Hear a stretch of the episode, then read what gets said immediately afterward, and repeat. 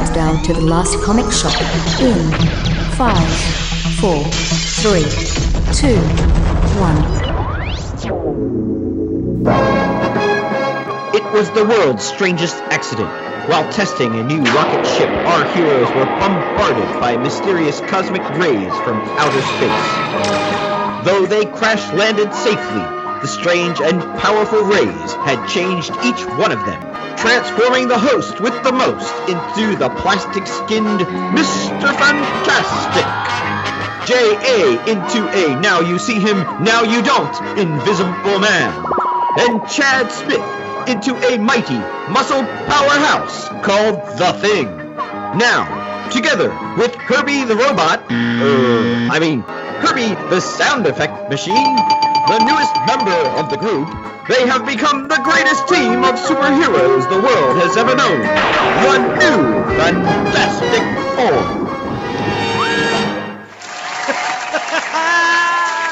yes! Here's the last comic shop. I'm the host with the most, Andy Larson. Thanks so much to our co-host J.A. Scott for gracing us with a rendition of the new Fantastic Four opening, that cartoon that was released in 1978, uh, written by Stan Lee. Jack Kirby actually did some of the designs for that show. So it was kind of like the first time that, that Stan Lee and Jack Kirby had worked together on a project involving the Fantastic Four since they split ways way back in, in the late 60s. So that's really cool. And the reason why we're talking about that today is because we're going to be reviewing a Fantastic Four book. We're going to be re- reviewing the recently wrapped up series Fantastic Four Life Story, written by Mark Russell, who is our other co host, Chad Smith. Uh, it's one of his favorite comic book writers. So he's That's been right. uh, really excited to ha- finally do another Mark Russell book on this show. So, Your ever loving blue eyed Chad has been pushing Mark Russell for a long time. And then this is what I get. You had your pick of any Mark Russell book. Why this one, Chad? You said you wanted a Marvel book. It's one of my requirements, and uh, I don't know how much Mark Russell's putting out for Marvel recently. He's he's a little bit all over the place. He's doing right now, uh, currently the One Star Squadron over at DC. He's got Dead Box coming out through Vault. Another one that just recently wrapped up. Not all robots. That Right, one's tons of fun. Heck, he even has My Bad coming out from Ahoy, and so dude is all over the place in all these different companies. But uh, we needed a Marvel one, so here we go.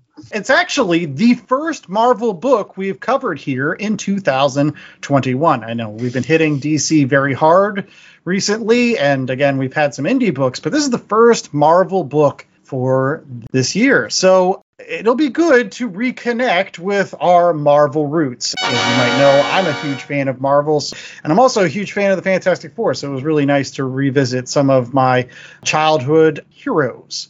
Uh, but one other thing we're going to revisit on today's program is a lot of our weekly polls, as you may or may not know, uh, but hopefully you do. Every Wednesday over at the Last Comic Shop, at Last Comic Shop on Twitter, our co host J.A. Scott is nice enough to put out a weekly poll for all of our fans to vote on. Traditionally, it has to do with the comic book we're reviewing that week, and periodically, we like to come on this show and recap the results. We just did this last week because we hadn't done it in almost like two months. So uh, I thought it was going to be another opportunity to just kind of really catch up and get as many more done as we can this week. So, JA, you've got five poll results for us on this week's show. That is correct. We have five more poll results, so that should take us right up to the time that we recorded this podcast. So the first one is accepting that Christopher Reeve is the best. Who is the second best Superman actor? This was about the time that we uh, reviewed Superman, Son of Kal-El. So if you want to listen to that show. Uh, and what were the choices for that poll, JA? Well, we had Henry Cavill, uh, Brandon Routh, who was in uh, Superman Returns, Tom Welling, who's the Superman from Smallville, Yeah. and uh, George Reeves. Ah, The- from the Adventures of Superman way Yes. back in the 50s. And I Love Lucy. there is that awesome I Love Lucy episode. Chad, real quickly, who did you vote for in this poll? I Love Lucy. So, uh, I went with George Reeves. Ah, very good. JA, who was your pick? Uh, I went with the eventual winner, Henry Cavill. Oh, Henry Cavill did win by a landslide. I, th- I don't think it was close, even, right? No, no. Uh, Brandon Routh, Tom Welling, and George Reeves all got uh, between 10 and 20 percent, and Henry Cavill took it with over 56 percent of the vote. I thought Brendan Routh was good if he's an actor trying to be Christopher Reeve. He wasn't really playing Superman. He was more playing Christopher Reeve playing Superman. No, for me, unfortunately, Henry Cavill is the Andrew Garfield of Superman, where like I think he's a great actor, just doesn't have a lot to work with in his movies though. ah, slamming all those Snyder fans. Oh. I, I, voted for Brandon Routh. I won't lie. I, I, really did enjoy him on all the Crisis of Infinite Earth stuff that they did on the CW shows, where they brought him back as kind of like the quote unquote kingdom come elder statesman Superman. You know, I just thought that was stuff was neat. And again, to Chad's point, it's kind of redeemed him by giving him good material to work with you got to see him as a, as a, as a pretty good actor. You know, Superman Returns had a lot of problems. I don't think it was actually him. But anyways, uh, what was our second poll, Ja? So this was in the midst of our big DC run, uh, and this came out for when we were looking at Crisis. So if you had to remove one DC Universe character from the DC Universe forever, who would it be? Like who doesn't belong in the DC Universe, or who could you live without? in the DC universe Superman, Wonder Woman, The Flash, or Green Lantern. All right, Chad, who did you pick? Uh, this is a tough one because how do you pick who you can live without? So I'll say Wonder Woman. Ah, Just because she should be an actual mythological thing all to herself. She should have been in my history books and my Edith Wharton mythologies. She doesn't belong in the DCU. Yeah, I, I actually went with Wonder Woman too, but for a different reason. I've often talked about if there's characters that you could move from DC into Marvel, who would they be? And I felt like uh, Wonder Woman would be a perfect addition to the Marvel universe. I think they could do a lot more with her because they really don't have a character like that in Marvel. It's like her and Superman. They just don't have characters that work as well. They've they've been trying to do a little bit with Captain Marvel and trying to make her more of the Wonder Woman of the Marvel universe, but eh, it doesn't work as well. I would like to see Wonder Woman take the spotlight there. So who was your pick, JA? Well, I went with the Green Lantern, who was the eventual winner, uh, simply because I just don't. Uh, and somebody point me in the direction of a good Green Lantern book that I can get into, because I his power set is stupid. The whole Green Lantern Corps is stupid. The whole oh, idea of it is stupid. I, I, I it's a golden age comic where a kid finds a ring in a pack out of Cracker Jacks and becomes a superhero thing that I don't know. Uh, I don't want to bag on it too much. Uh, what if a lot of other people did bag on it? You said it was the winner of this poll. How how did it, how much did it win by? Thirty five percent to Green Lantern, thirty percent to Flash. I figure that is because Flash already kind of didn't exist a couple of times. They killed him off, or they had different Flashes step in. Wonder Woman got the least amount of votes. Everyone likes Wonder Woman. They want to see her around. Superman around 22. No Batman because I think Batman would have skewed everything because Batman essentially exists within his own universe anyways. Within yes. DC. I am totally on the same page with you on that. I'm so glad that you didn't put Batman on this poll because I think he would have ran away with it. It wouldn't have been a poll because you're right. Batman exists in his own universe anyways. So well, I would argue, at least publishing wise, the DC universe exists in the Batman universe it's a subset of Batman as opposed to the other way around. There you go. It was interesting though. A lot of people came out with this poll saying like, well, who are we actually getting rid of? Like when you talk about Green Lantern, like which actual Green Lantern are we getting rid of? And I said all of them. yes, all of them. all right. So what was poll number three? So this came out with Jimmy Olsen. Who is the best comic book journalist? Uh, is it April O'Neil from Teenage Mutant Ninja Turtles? Is it Ben Urich of Daredevil and Marvel fame? Is it Iris West? Or uh, the eventual winner, this should go without saying, uh, Lois Lane, who won with 46% of the vote. So uh, wow, uh, that much. April much April O'Neil and Ben Urich kind of split their vote. Iris West, she got like three percent. So one person probably thought she was good. Oh, no love for Iris. I know I voted for Ben Urich.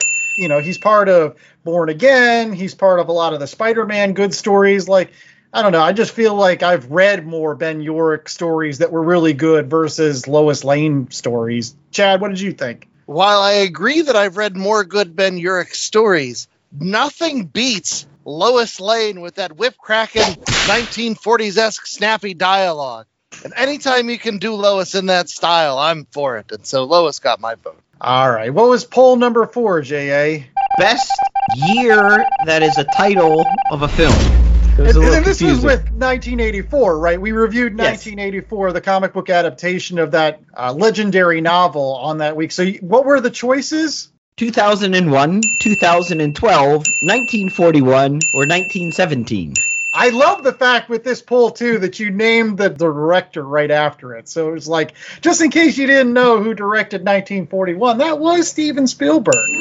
That was my vote because I really love John Belushi in that, and they got the ad gun and like that. It's just a great movie. And I needed to vote for something other than 2001. I knew that was going to run away with it, so I was I was standing up against HAL 9000. I was like, Pretty sure 2001's the only one of those I've seen all the way through, even though I may not have understood it. You didn't see that 2012? The. the Is that the one with the ice wolves? no, that was day after tomorrow. No, 2012. That's with John Cusack, where they fly around in the big Russian slash Ukrainian airplane. Is it the boombox? I think you lost me at Giant Airplane. I was surprised though that not a lot of people voted for 1917 because that's fairly recent. It's actually a really good movie. I think that there was a lot of people that said like, "Hey, if you hadn't put 2001 on here, we would have voted for 1917." Because Oh, was that the Andrew Garfield one? No. That's Hacksaw Ridge. Ah! I got that at this game. Wrong war. Anyways, last poll, JA. What was the last poll here? Best Watchmen spin-off. Before Watchmen, Doomsday Clock, the Watchmen HBO series, or Rorschach. you know what would have been great for this poll was like the Zack Snyder movie Watchmen. Because I think that's even a spin-off because that doesn't even really follow the book. It does in some ways. What? It, the end is completely different. Yeah, but everything else is totally the same. That's the movie that taught me that following the comic book accurate script is not a way to make a good movie. Like that whole scene at the beginning of the movie where the Minutemen, they introduce all the Minutemen. And uh, it's like to times they are a changing by Bob Dylan. They just looped it so because they had to get through all the scenes. I'm just like, he didn't write a six minute song. It's terrible. But anyways, what did win, J.A.? Uh, the HBO series in a landslide, 75% of the vote. Wow. I did not vote for that. I think I said publicly that, hey, I'm always going to go for comic books over comic book related media. So, like, I voted for Rorschach because of the three comic books out there. That was my favorite. What did you vote for, J.A.? I voted for the HBO series. I thought it was the most timely and the best written. I had only seen one episode of the HBO series, but I voted for that because it was not only informative, I didn't know about the Tulsa riots. Like, I learned something and it was super intense, and I fully intend to go back and watch the full show eventually. But that one affected me, so that one wins. All right. Well, that is a wrap up of all of our polls. We didn't get to 5,000 kilometers per second, but that'll be on a future show. So make sure that you continue to tune in to the Last Comic Shop as well as our Twitter page at Last Comic Shop for these weekly polls every Wednesday, sometimes Thursday, sometimes even Friday. Just be paying attention to our Twitter polls. We'll try to get them out there as close to Wednesday and New Comic Book Day as possible. But right after these messages, we'll be right back with our review of Fantastic Four Life Story. We guarantee it will be fantastic. Hello, everyone. My name is Dominic, and I want to tell you about the Comic Book Report. It's my YouTube channel where I review, unbox, discuss all things comic collected editions. I review so you can get an idea of what to read. So stop on by and tune in to the Comic Book Report, only on YouTube. You can also find some of my promotional accounts on Instagram at The Comic Book Report and on Twitter at Comic Book RPT. I look forward to hearing from you. Until then, have a good one.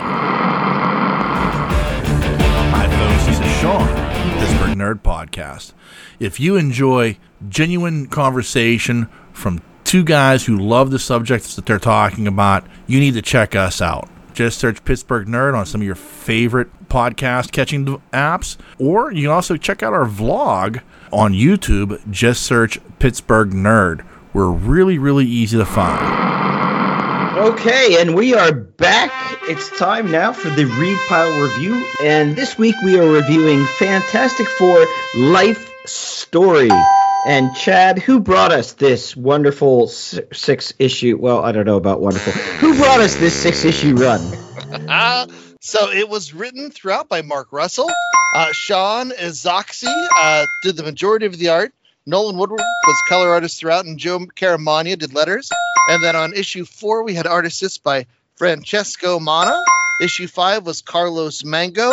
And issue six, we had art assists by Ze Carlos and Angel Unzueta. Okay, Yeah. so uh, J.A. Scott has some feelings about this particular book this week, so we're going to let him kind of start with some of his feelings during the 10 cent synopsis. So, J.A., what happens in Fantastic Four Life Story? Now, this kind of exists in a world of, they've done this before with Spider Man, and, and we'll talk about that a little bit later.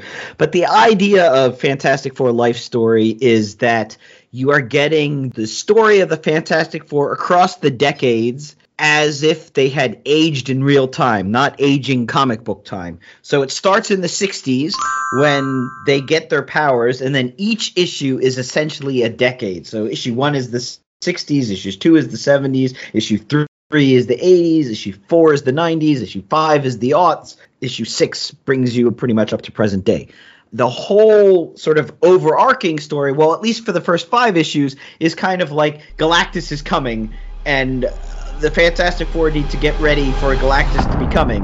Galactus finally shows up in issue five, and then they realize that they still got another issue to put out, so they have to make Doctor Doom come back and be a bad guy for issue six. So there's another something to fight against.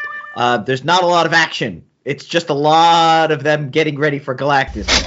That's essentially what it is. Namor comes in for a bit and steals Sue Richards away from Reed. Uh, Franklin grows up, but it's a six issue run of Fantastic Four that has one issue's worth of action. You do get a space punch.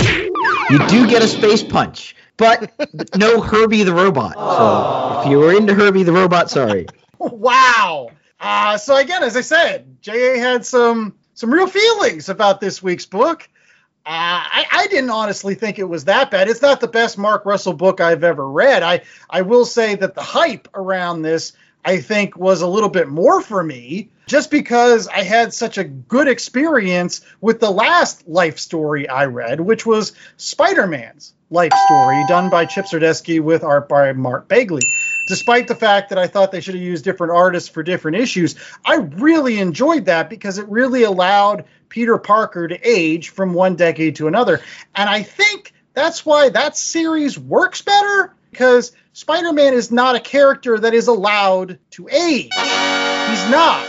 So to see the actual character get into his 40s, his 50s, his 60s, all the way up to his 80s, that's something for Spider Man.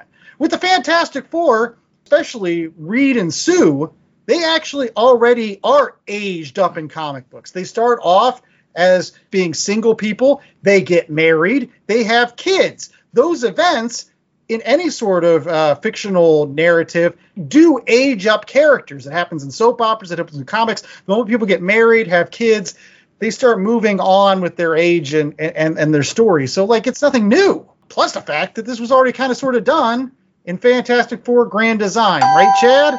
Well, there are parts of it, and, and see, this is where I really like the idea behind these life story books, where each book gets to be a decade.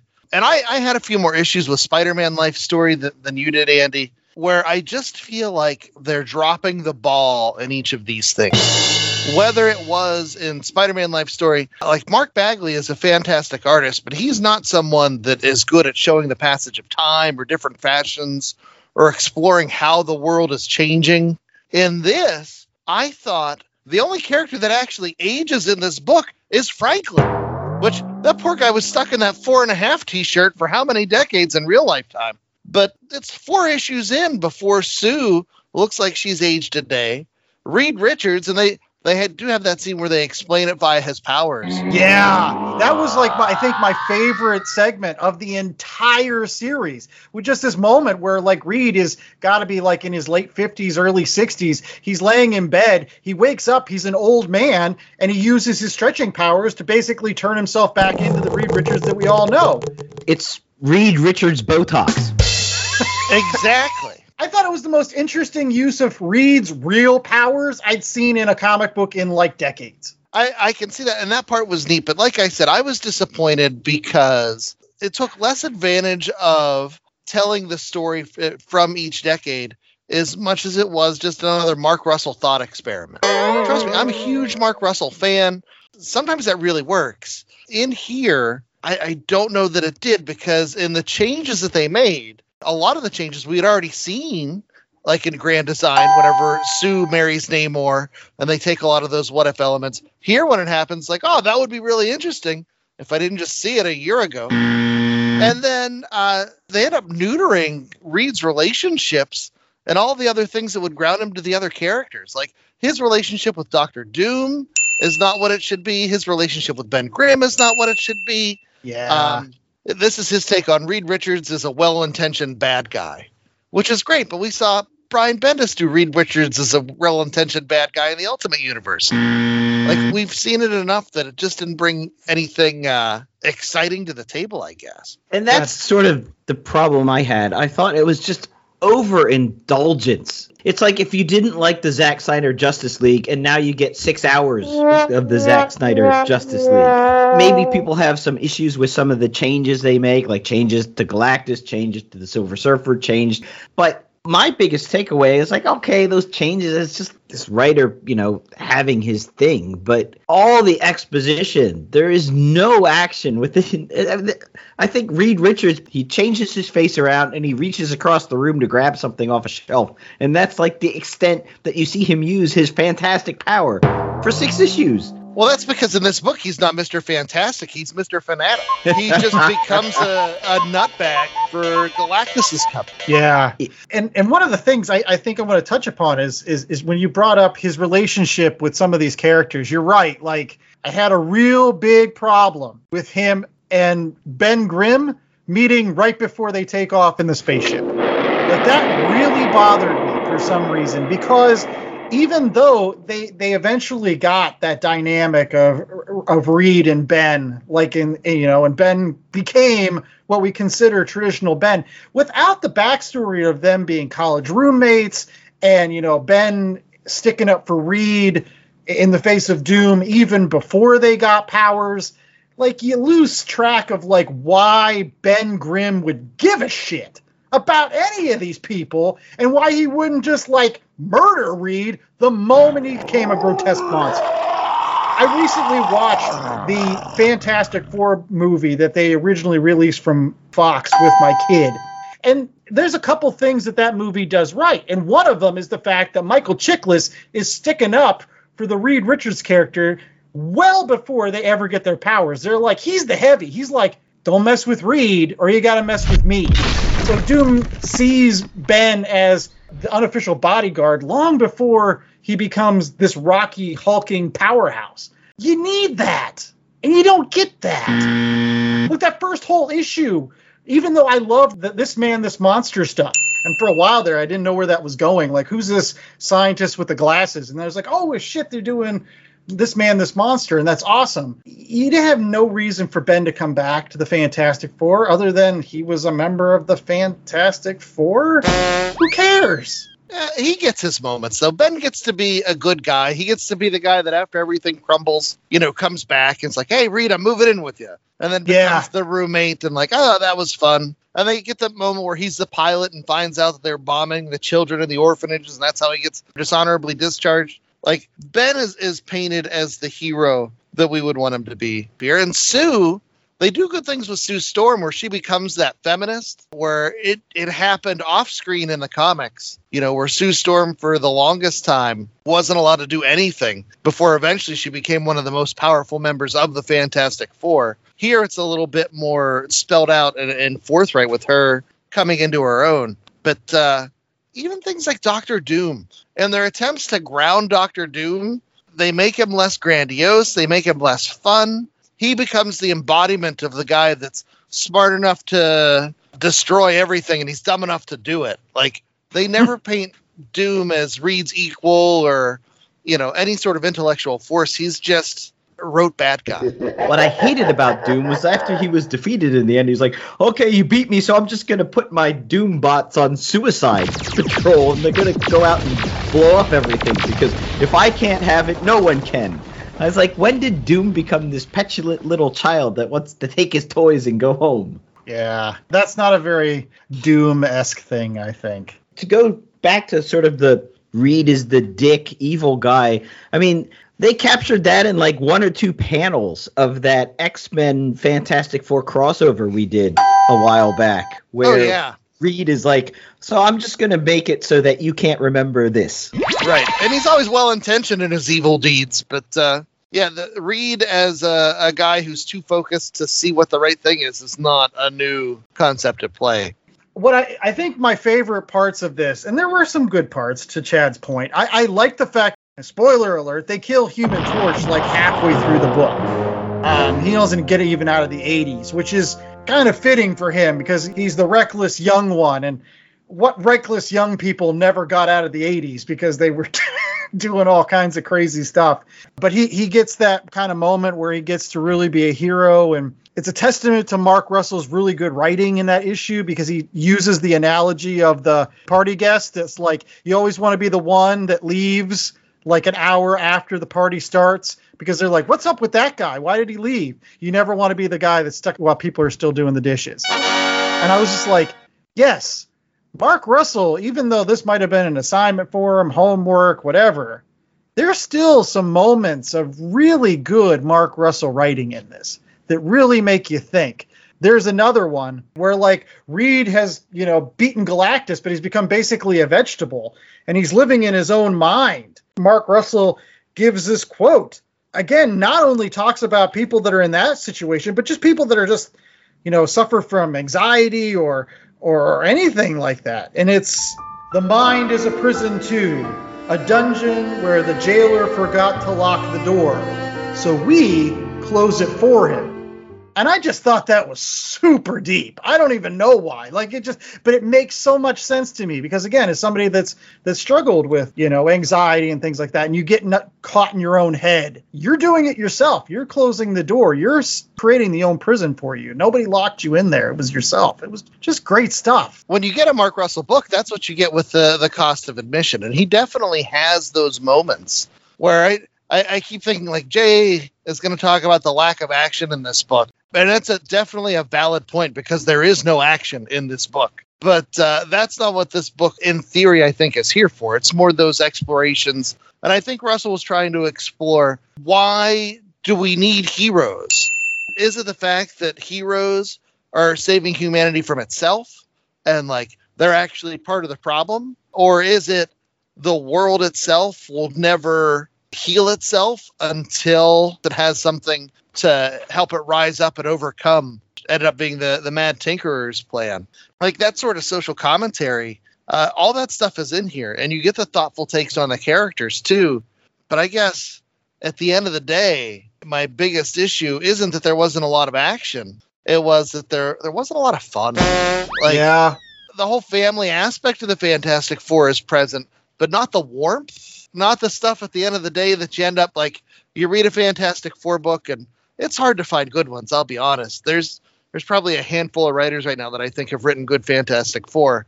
But at the end of a good Fantastic Four story, you have that thing where you just kind of sit back and smile, and it's like, all right, things are going to be okay because all these people are together. And you just, I never got that sense here. Yeah, I mean, the whole devastation of a divorce or people moving out or separating is that they're moving away from that family unit and that warmth that they had. Well, in this book, you never got that sense. You never got the warmth to begin with, so that when Sue Richards leaves for Namor, you're like, oh, that's just a thing.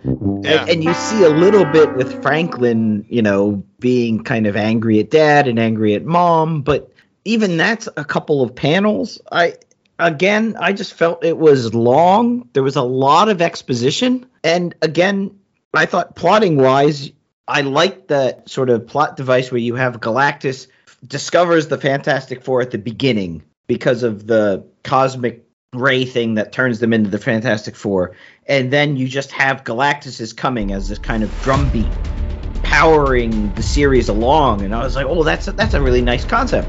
But then at the end, it's like, oh, that only lasted five issues. We got to do a six issue run. So let's throw a Doctor Doom story that doesn't really relate to it on at the end. It was like they forgot that they had to do another issue, so, and they misplotted out the the storyline.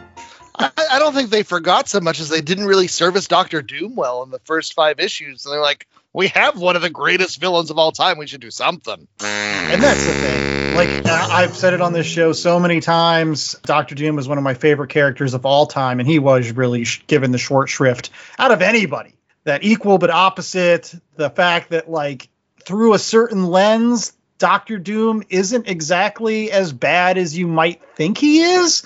He's definitely the hero of his own story, Right. and so you He's know, a and- complicated man. Right. You, you go ahead and read Triumph and Torment, which I hope we cover when the Doctor Strange movie comes out. Like in that book, Doctor Doom is a traditional hero. You don't get that here. You know, I think the most interesting thing about it was his comments to Silver Surfer at one point where he's like, I'll make a deal with Galactus to turn the Earth into a grazing ground. And I was just like, that's interesting. Because that seems like a Doom thing to do. And even Silver's like, yeah, a lot of people have come to me, but that's actually an original idea. I like that. And I was going to ask JA about that. How big of a dick is Silver Surfer in this? And I'm sure that pissed you off. It, uh, yeah. I didn't think they got the Silver Surfer character right at all. I liked how Galactus basically said, "Okay, I'm done with you. I'm gonna give you the best thing I can do. You're dead," and he just turned him human in space. Oh, poor Norrin Radd.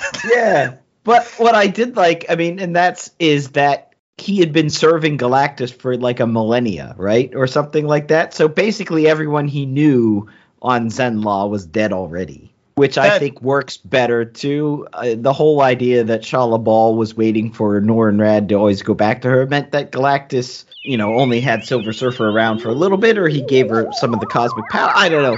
I like the idea that it takes longer for Galactus to move through areas of space. It makes space seem bigger. And as I said, that was the, my most favorite part of the book was that setup where Galactus is coming and you can see him coming, but he's a long way away and it's taking a long time to get here. And they have like a countdown clock, a literal doomsday clock. Uh, and speaking of doomsday clocks and countdown clocks, the countdown clock to our rating is officially on. So stay tuned right after these commercial breaks, as we'll be back with that and recommendations for all of our fans. Hi, everyone. I'm Nick Palatichuk. I'm an independent film director and screenwriter. I'm also an independent comic book artist and creator. I want to let you know about my podcast, the St. Paul Filmcast. It's a weekly podcast where I interview other independent filmmakers and other artists from the Twin Cities area. You can find the show on Stitcher, Spotify, iTunes, and Amazon Radio, as well as distributor Podbean. You can follow the show on Twitter, Instagram, and Facebook. So, if you're interested how independent films get made or the process of filmmaking, also if you're interested in other artists' process and works as well, tune into my show, the St. Paul Filmcast, where it's not over till the guests say it's over.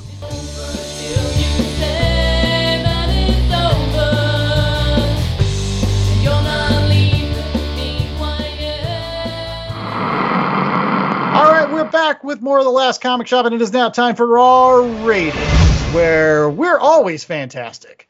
But was Fantastic Four life story up to snuff? I don't know. It's, I, anyways, we got J.A. Scott. He always gives us a, an interesting one out of four scale for these things. I wonder if it's going to be Fantastic Four members because there are four of those. But what's our rating scale for this week? Oh, I hadn't thought of that. I actually had not thought of that. One out of four Fantastic Four members. I almost want to do that, but I'm kind of married to my uh, scale which I just came up with five minutes before you said that, I was going to go decades because this is life story. So one out of four decades. How many decades is this worth? Do you spend four decades with the book? Do you want to spend three decades with the book? Do you want to spend less than a decade with the book? All right. Well, uh, we'll start off with uh, Chad Smith because technically this was his pick for this week, and I don't know if is it going to be sacrilege for him to give Mark Russell a bad rating. We'll see. Chad, what do you think? Well, as I alluded to earlier, there's so many other great Mark Russell stories out there. I love the Flintstones. I love Wonder Twins. There's there's better Mark Russell to be had. For me, this is more about the whole life story experiment.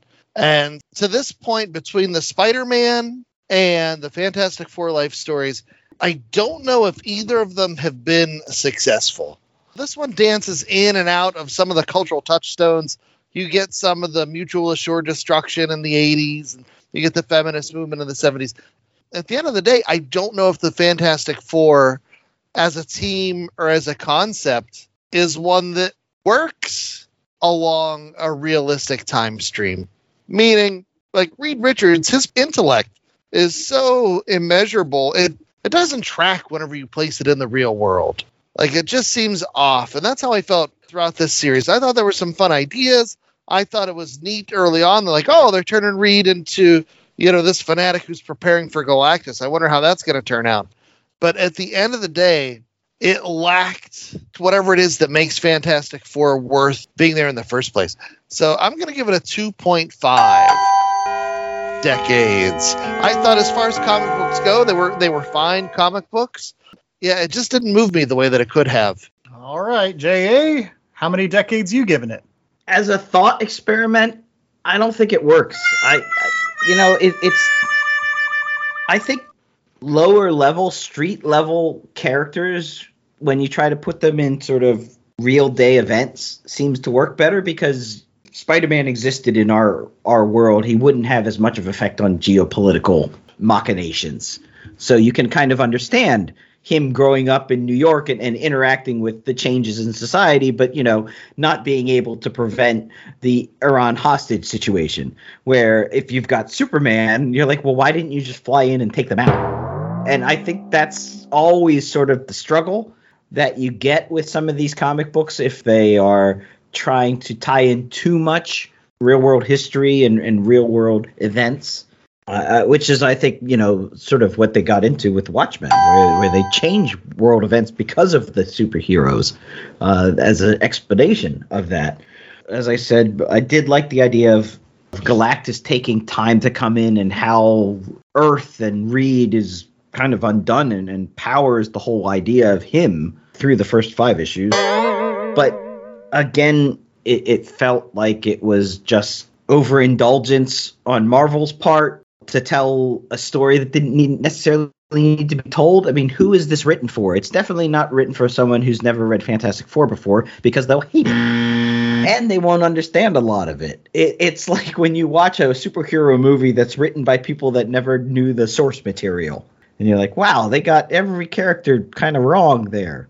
Where did that come from? wow. And maybe maybe now I come off as sounding like I'm just this bitter old guy. Get off my lawn type, you know, never touch my superheroes. They're it's sacrilegious. So I'm giving it two. It's two decades. It's Doctor Doom was done a disservice. Why the Mad Tinker had to be so much? I mean, you know, you've got Doctor Doom. Just write the story with Doctor Doom. Why do you have to have this whole Mad Tinker thing, and then like the whole plot device went back to the first issue where it's the head of Reed Richards who has the deactivation code. I was like, ah, oh, of, of all the MacGuffins they could have come up with, I mean, that was worse than the Ultimate Nullifier. It's just wow. So I'm giving it a two. You know what? If I was Mark Russell, I, I think a two would have been great from you because I thought you were going way lower. I thought this was like a one or a one point uh, five. Yeah, actually, you know what? You're right. It is. It's a 1.5. Yeah, all right. I should just keep my mouth shut. I'm sorry. I, I got a lower rating out of this. Anyways, I, I, I, I can't give it lower than a 2, honestly. And I think I'll go a little bit higher. I, I think I'll be around the same as maybe Chad. I'll give it a 2.5 decades. I have read better Fantastic Four, And maybe if I hadn't read Fantastic Four Grand Design by Tom Scioli, which I think you should check out because it's only two issues and you can get it in a Treasury edition, which is awesome. I, I, think that this would have worked better for me because it would have been a little bit more of an original idea. But they've done this before. Whether it was this, whether it was Fantastic Four Unstable Molecules, like there's been other retellings of the Fantastic Four origin story. I just think that, I mean, to Chad's point, like they got some of the relationships wrong they got some of the relationships right. Like I really did like the Reed Sue dynamic through this. I thought that was actually fairly dynamic throughout. And eventually, as they get older and they've seen, you know, their lives pass and their kids have grown, they reconnect as a couple, which was nice. I actually like the fact that Franklin got to grow up. He's uh, married to a Wakandan hottie and he has nice kids. And I thought that was all cool. But like, I had a real problem with Reed and Ben.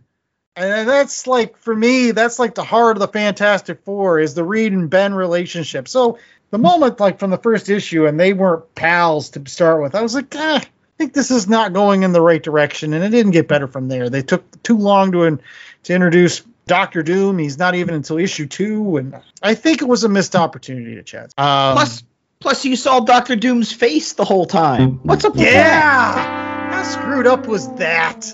I don't want to be a purist. I'm not saying you can't do things original with the Fantastic Four, but this wasn't really even that original. It was like pretty much eventually the same thing. Like that was a great thing issue, by the way. The 90s were the things like, hey, I'm into internet dating and stuff. I was like, that's cute. I like that. uh, but that was like nothing that you wouldn't see in a traditional Fantastic Four book. I mean, you want to see something that's truly different, go read Fantastic Four Unstable Molecules. That they don't even have powers in. 2.5 decades.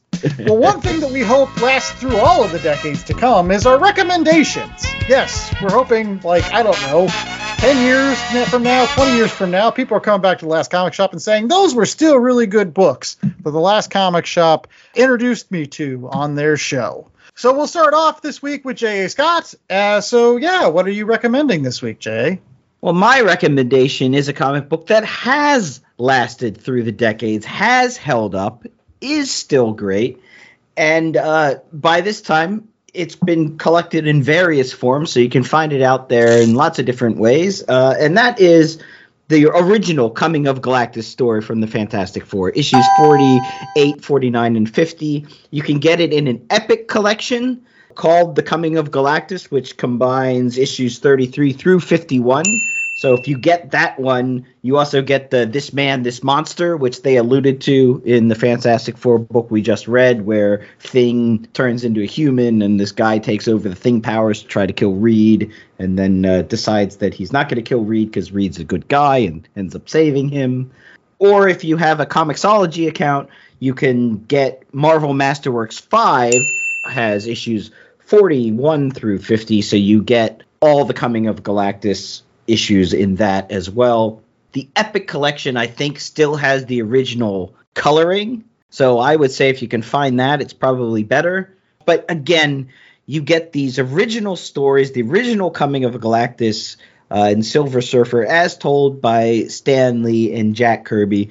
100% more action, 100% less exposition, and sort of the golden age of the Fantastic Four. You know, they had, I think Kirby and Lee had really worked out how the group interacted, sort of their dynamics with each other, with the world around them. And it was one of the first times where the Fantastic Four really became sort of what the Avengers are in the MCU now. This world defending superhero group that doesn't just take on these little things like Mole Man here or that, but has to fight big cosmic battles. Yeah. Plus, uh, in some of those issues, you get the first appearances of the Inhumans. So, for those folks that want to see really good Inhumans, you should go check out the original stuff that was in the, that Fantastic Four run. But uh, speaking of Jack Kirby and awesome comic books, I'll go next with my recommendation, and that is the original eight issue run of OMAC.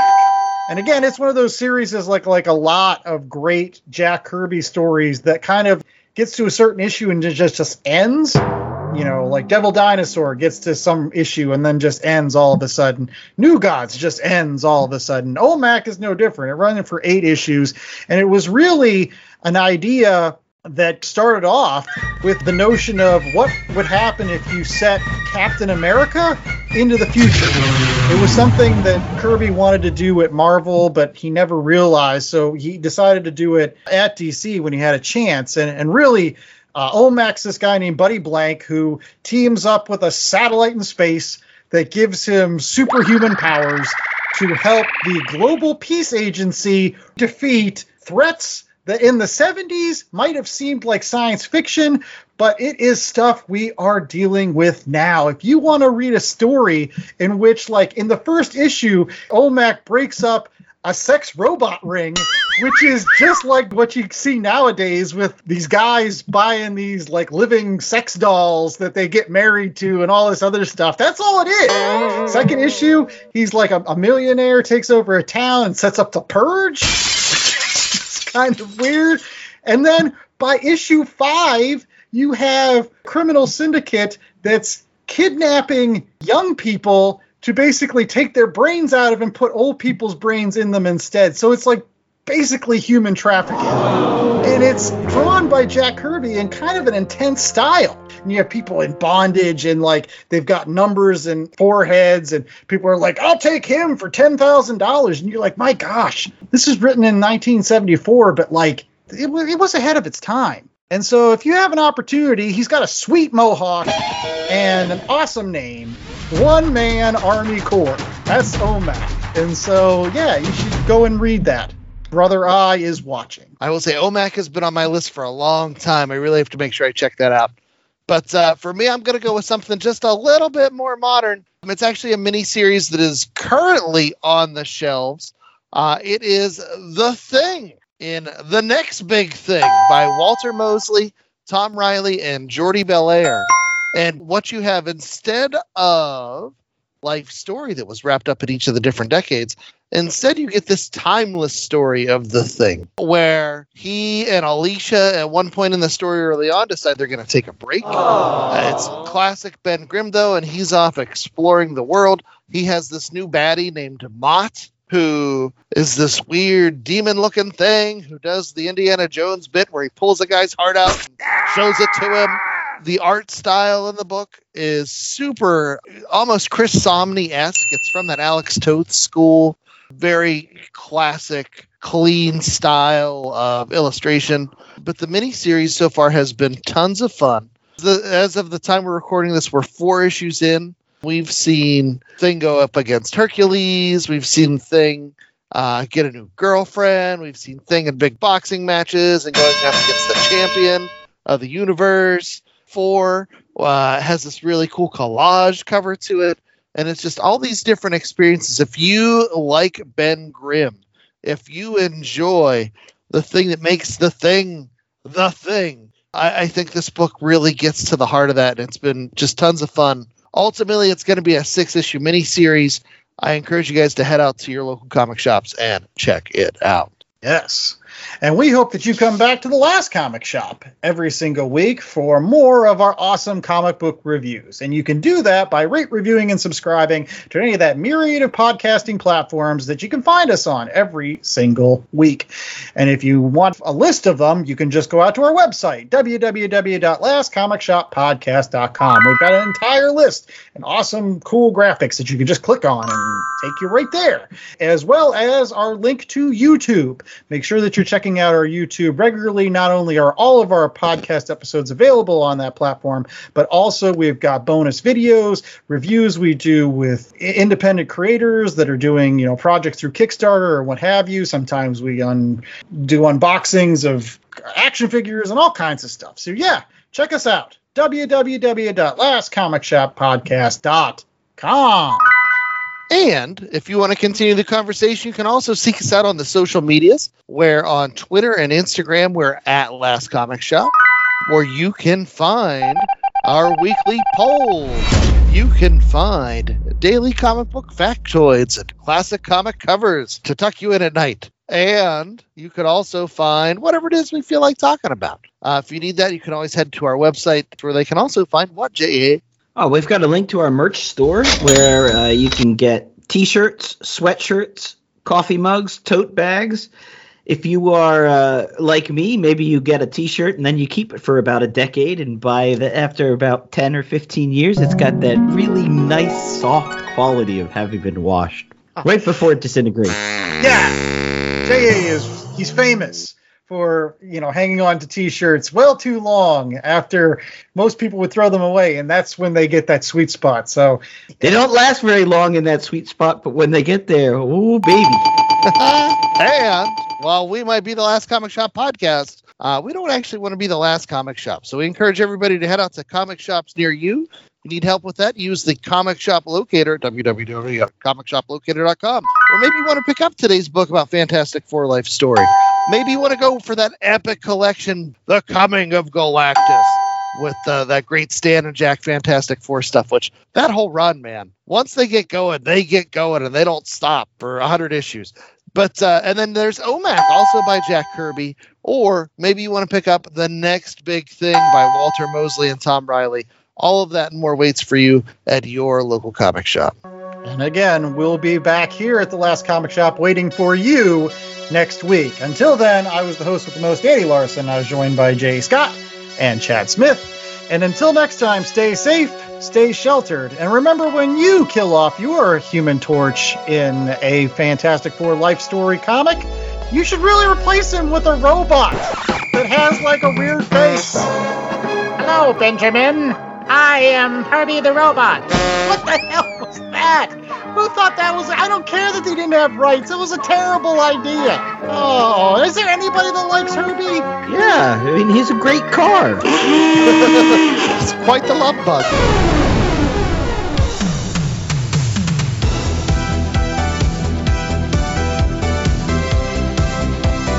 The Last Comic Shop was a 2022 Black Angus production.